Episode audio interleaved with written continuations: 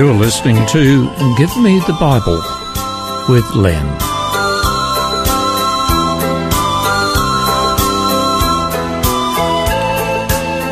Today's program is entitled Faces.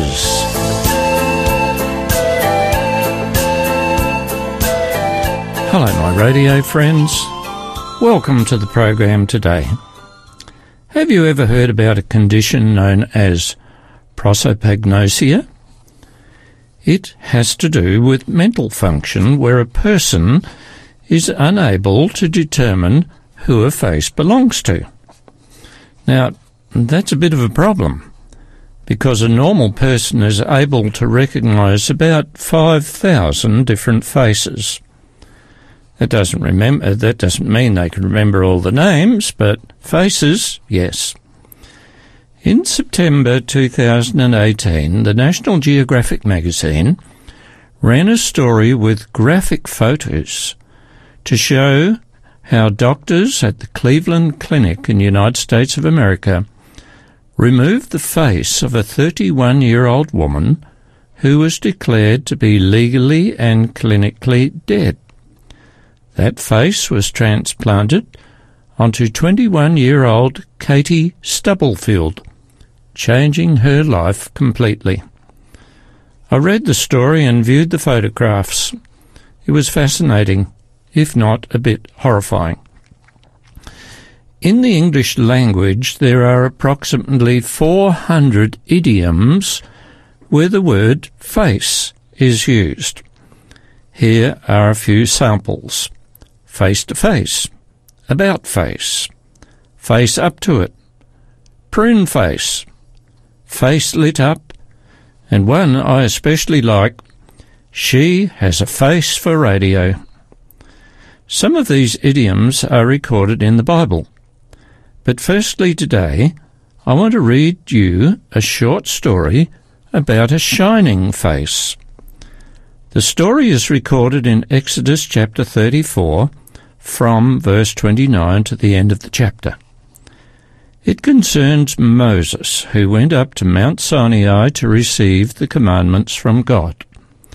Verse twenty-nine says, "When Moses came down from Mount Sinai with the two tablets of the testimony in his hands, he was not aware that his face was radiant," that means it shone, "because he had spoken with the Lord.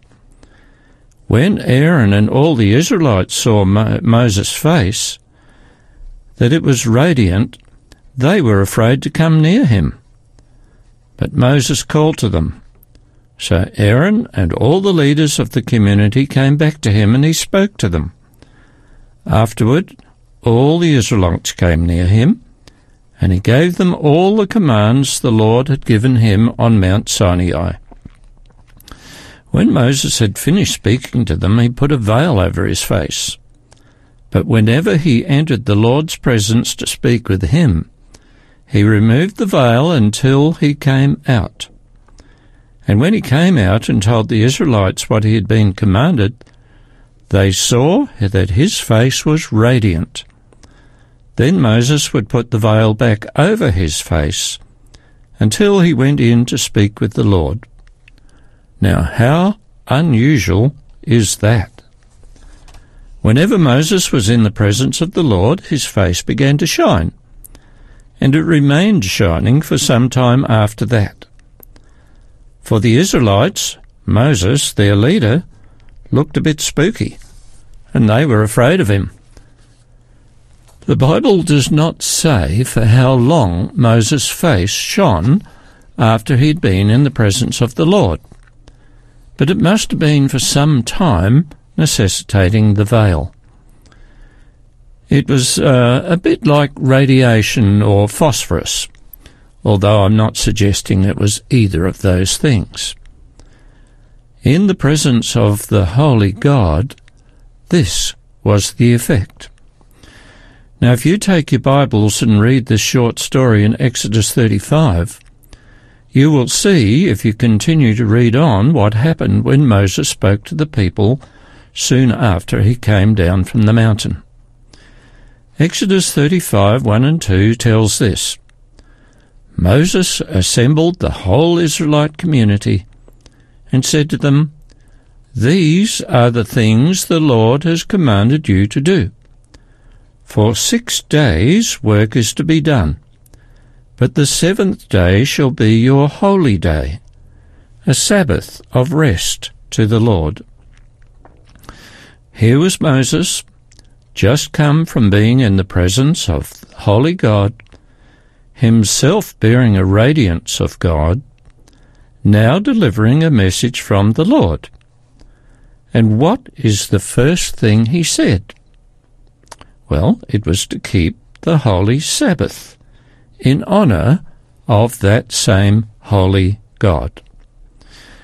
Now, I'm perfectly aware of the custom, uh, no, the tradition, of replacing the seventh-day Sabbath with another day, Sunday, supposedly to honor God.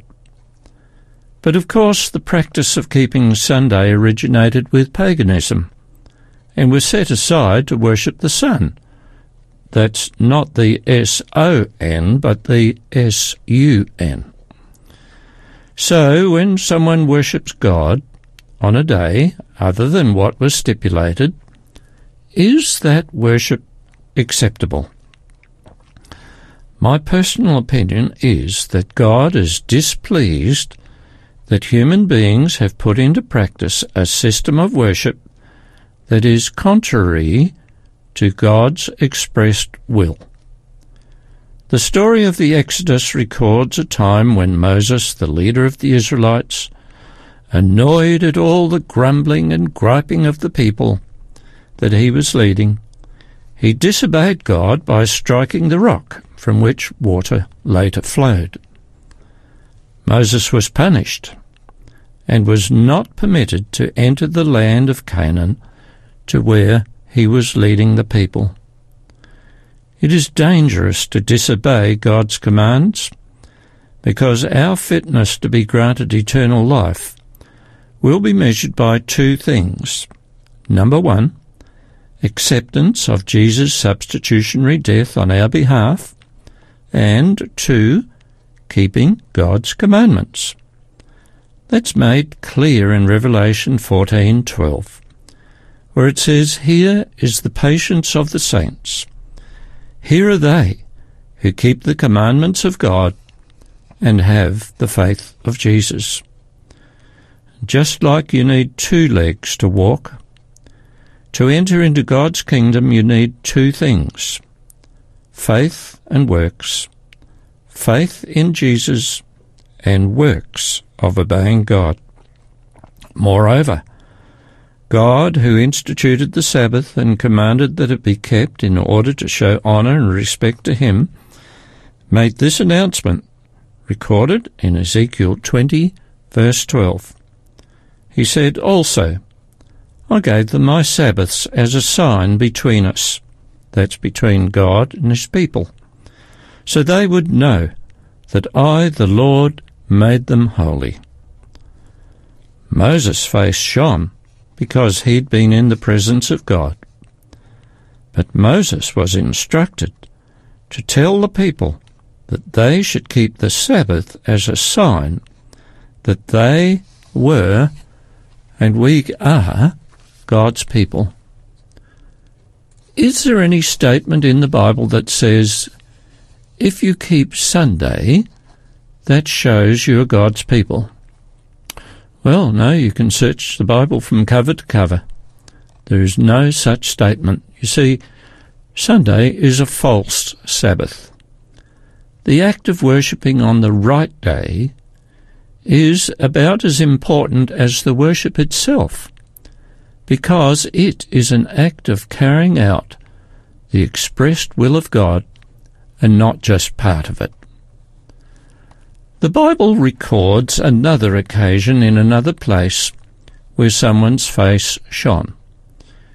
It's recorded in each of the first three Gospels, Matthew, Mark, and Luke. And I'll share with you from Matthew chapter seventeen, the first five verses. It says, "After six days, Jesus took with him Peter, James, and John, the brother of James, and led them up a high mountain by themselves. There he was transfigured before them. His face shone like the sun, and his clothes became as white as the light. Just then there appeared before them Moses and Elijah, talking with Jesus. Peter said to Jesus, "Lord, it's good for us to be here. If you wish, I will put up three shelters, one for you, one for Moses, and one for Elijah."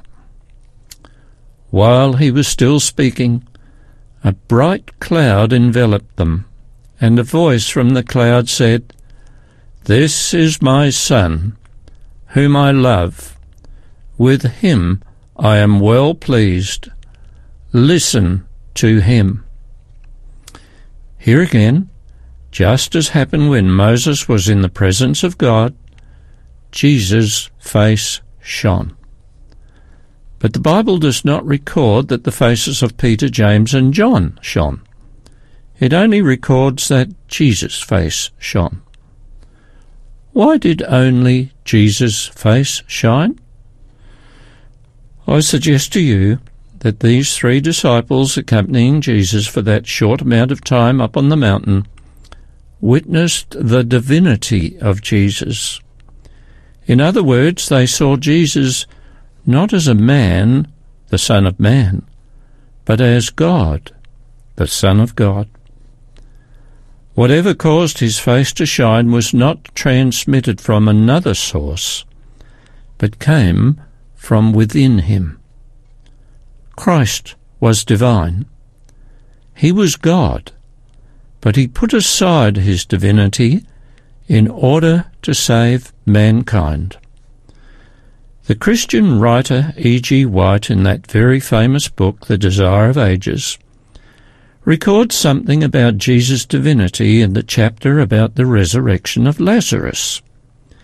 Here is that statement. "And when he had thus spoken, he cried with a loud voice, 'Lazarus, come forth!' His voice, clear and penetrating, pierces the ear of the dead. As he speaks, divinity flashes through humanity. In his face, which is lighted up by the glory of God, the people see the assurance of his power. Every eye is fastened on the entrance to the cave. Every ear is bent to catch the slightest sound. With intense and painful interest, all wait for the test of Christ's divinity, the evidence that is to substantiate his claim to be the Son of God, or to extinguish the hope forever." Now, on the Mount of Transfiguration, what did the voice from the bright cloud say? It was, "This is my Son, whom I love. With him I am well pleased. Listen to him." God the Father was the one who spoke. Why did he say he was pleased with Jesus, the Son? I think there is a very simple answer. He was pleased with Jesus because Jesus faithfully carried out his mission. In other words, he obeyed. In this, there is a lesson for us. Yes, God is pleased when we obey him. And this takes us back to the message Moses was required to deliver after he came down from the presence of God. His message was about obedience, complete obedience. That is what God is pleased about. We're going to have a little break and go on straight afterwards.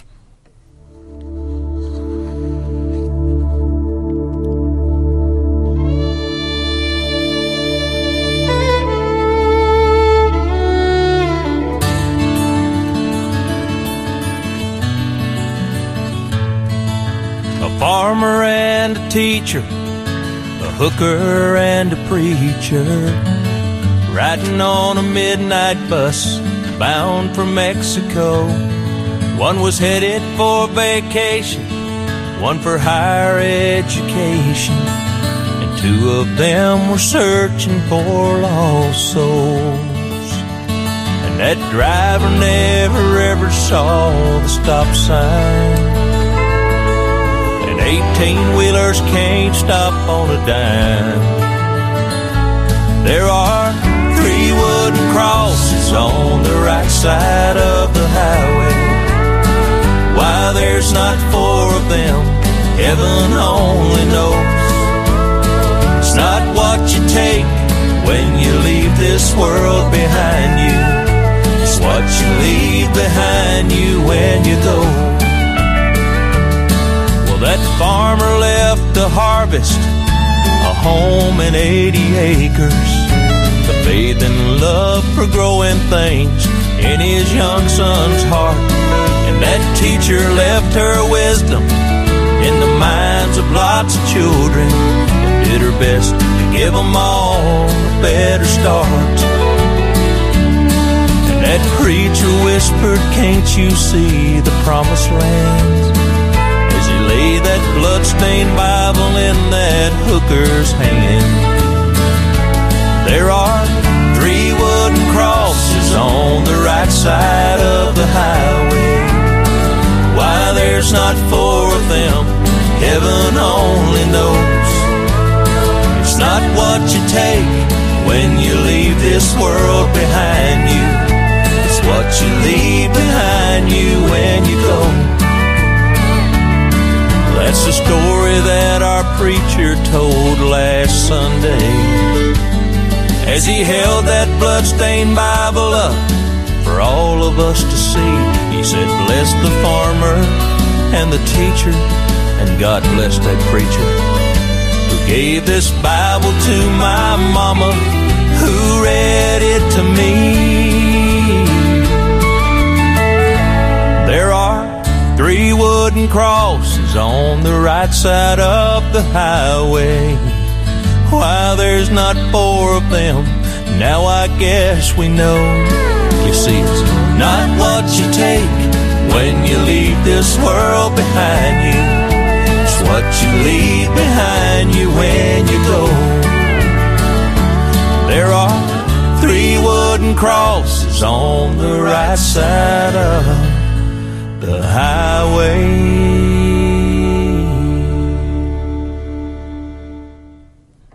Just before the break, I said this to you: God is pleased when we obey him.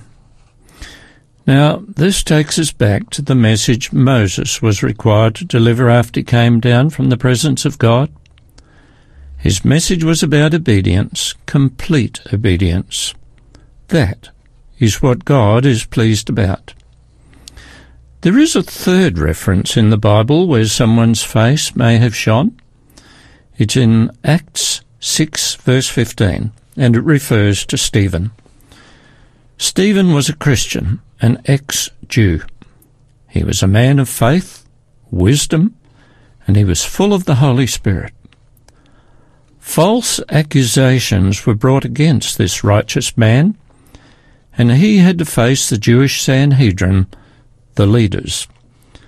Verse fifteen records, all who were sitting in the Sanhedrin looked intently at Stephen, and they saw that his face was like the face of an angel. I'm not aware of any direct statement in the Scriptures that the faces of angels shine, but there is one reference to two angels at Jesus' tomb on the resurrection morning. Luke twenty-four, verse four records this.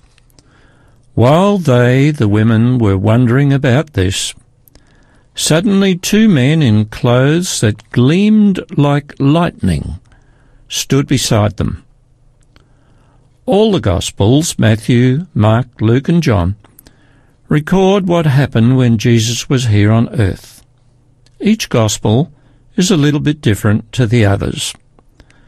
The Gospel of Matthew records that when Jesus' body was placed, records that when Jesus' body was placed into Joseph's tomb, and it says in chapter twenty-eight, "Now, after the Sabbath, as the first day of the week began to dawn, Mary Magdalene and the other Mary came to see the tomb. And behold, there was a great earthquake, for an angel of the Lord descended from heaven, and came and rolled back the stone from the entrance, and sat on it. His countenance," that's his face, "was like lightning, and his clothing as white as snow." From each instant, that is, from that of Moses, of Jesus on the Mount of Transfiguration, and of the angel at the tomb, their faces shone brightly. This seems to indicate that the bright shining faces is directly related to divinity, or being in the presence of divinity. The Apostle Paul, in explaining about the underlying modus operandi of God's kingdom in First Corinthians thirteen, sometimes that chapter is referred to as the love chapter, Paul concluded with this statement. It's found in First Corinthians thirteen, verse twelve. He says, "For now we see in a mirror dimly, but then face to face. Now I know in part, but then I shall know as I also am known." Paul admitted that although he understood a little about salvation, that there was a whole lot more yet to be understood. He also pointed out that he would understand more fully later. He was referring to the time after Jesus returns to the earth to take home with him to heaven his people, sometimes referred to as the saints. But did you notice he used the phrase face to face? That statement may refer to the fact that when we talk to someone's face to face, we're able to communicate at a much more effective level than, say, at a distance. Face to face, one is able to understand better because we are aware of the non-verbal communications, such as gesticulations, facial expressions, and what the other person's eyes communicate. But there may be another meaning that should not be overlooked. It's this: I have not seen the Lord. I don't know what he looks like. I don't know what his voice sounds like. I don't know what colour his eyes are. In fact, I only know very little about him. But I know enough to believe in him and worship him. But according to what Paul wrote, a time is coming when we will have the privilege of being in the very presence of the Lord and seeing him face to face. In Revelation chapter twenty-one is pictured a scene that is yet future. It refers to a time following the return of Jesus.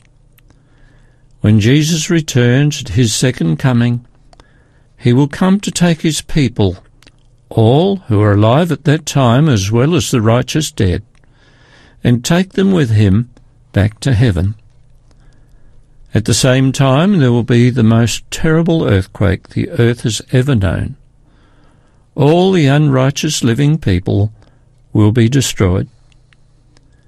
But there will be another factor that will destroy the unrighteous. And we read about that in Second Thessalonians chapter two, verse eight, where it says, "And then the lawless one will be revealed, whom the Lord will consume with the breath of his mouth and destroy with the brightness of his coming."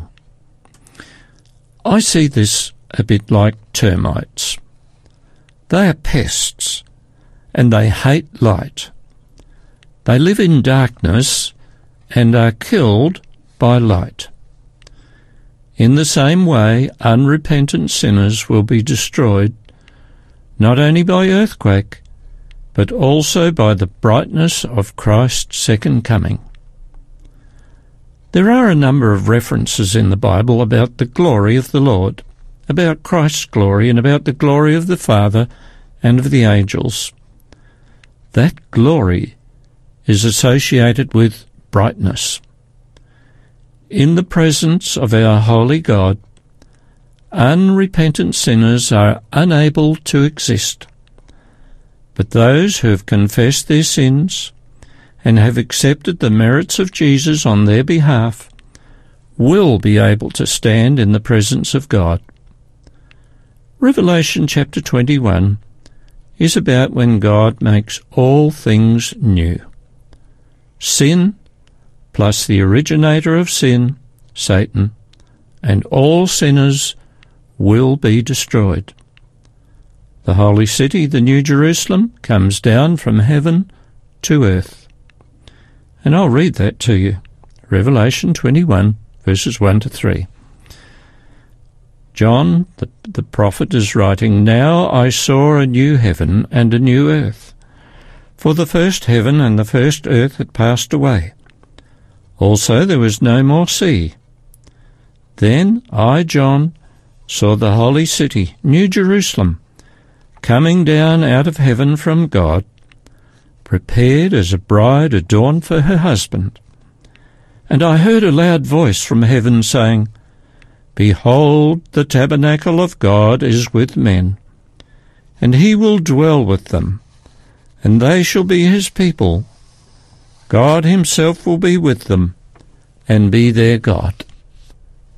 Won't that be something? To be able to live constantly in the presence of God and not be destroyed? Maybe, like Moses, we will have faces that shine with God's glory too. I hope so, but we'll have to wait a bit to find out. My friends, it is my belief that the greatest pleasure mankind can have will be to exist in the presence of God. I want to experience that forever, and I want you to experience it as well. And I hope you will make it your aim to be there to enjoy the presence of God for eternity as well. So that's where we must finish today. Join me next time for another Give Me the Bible program next week.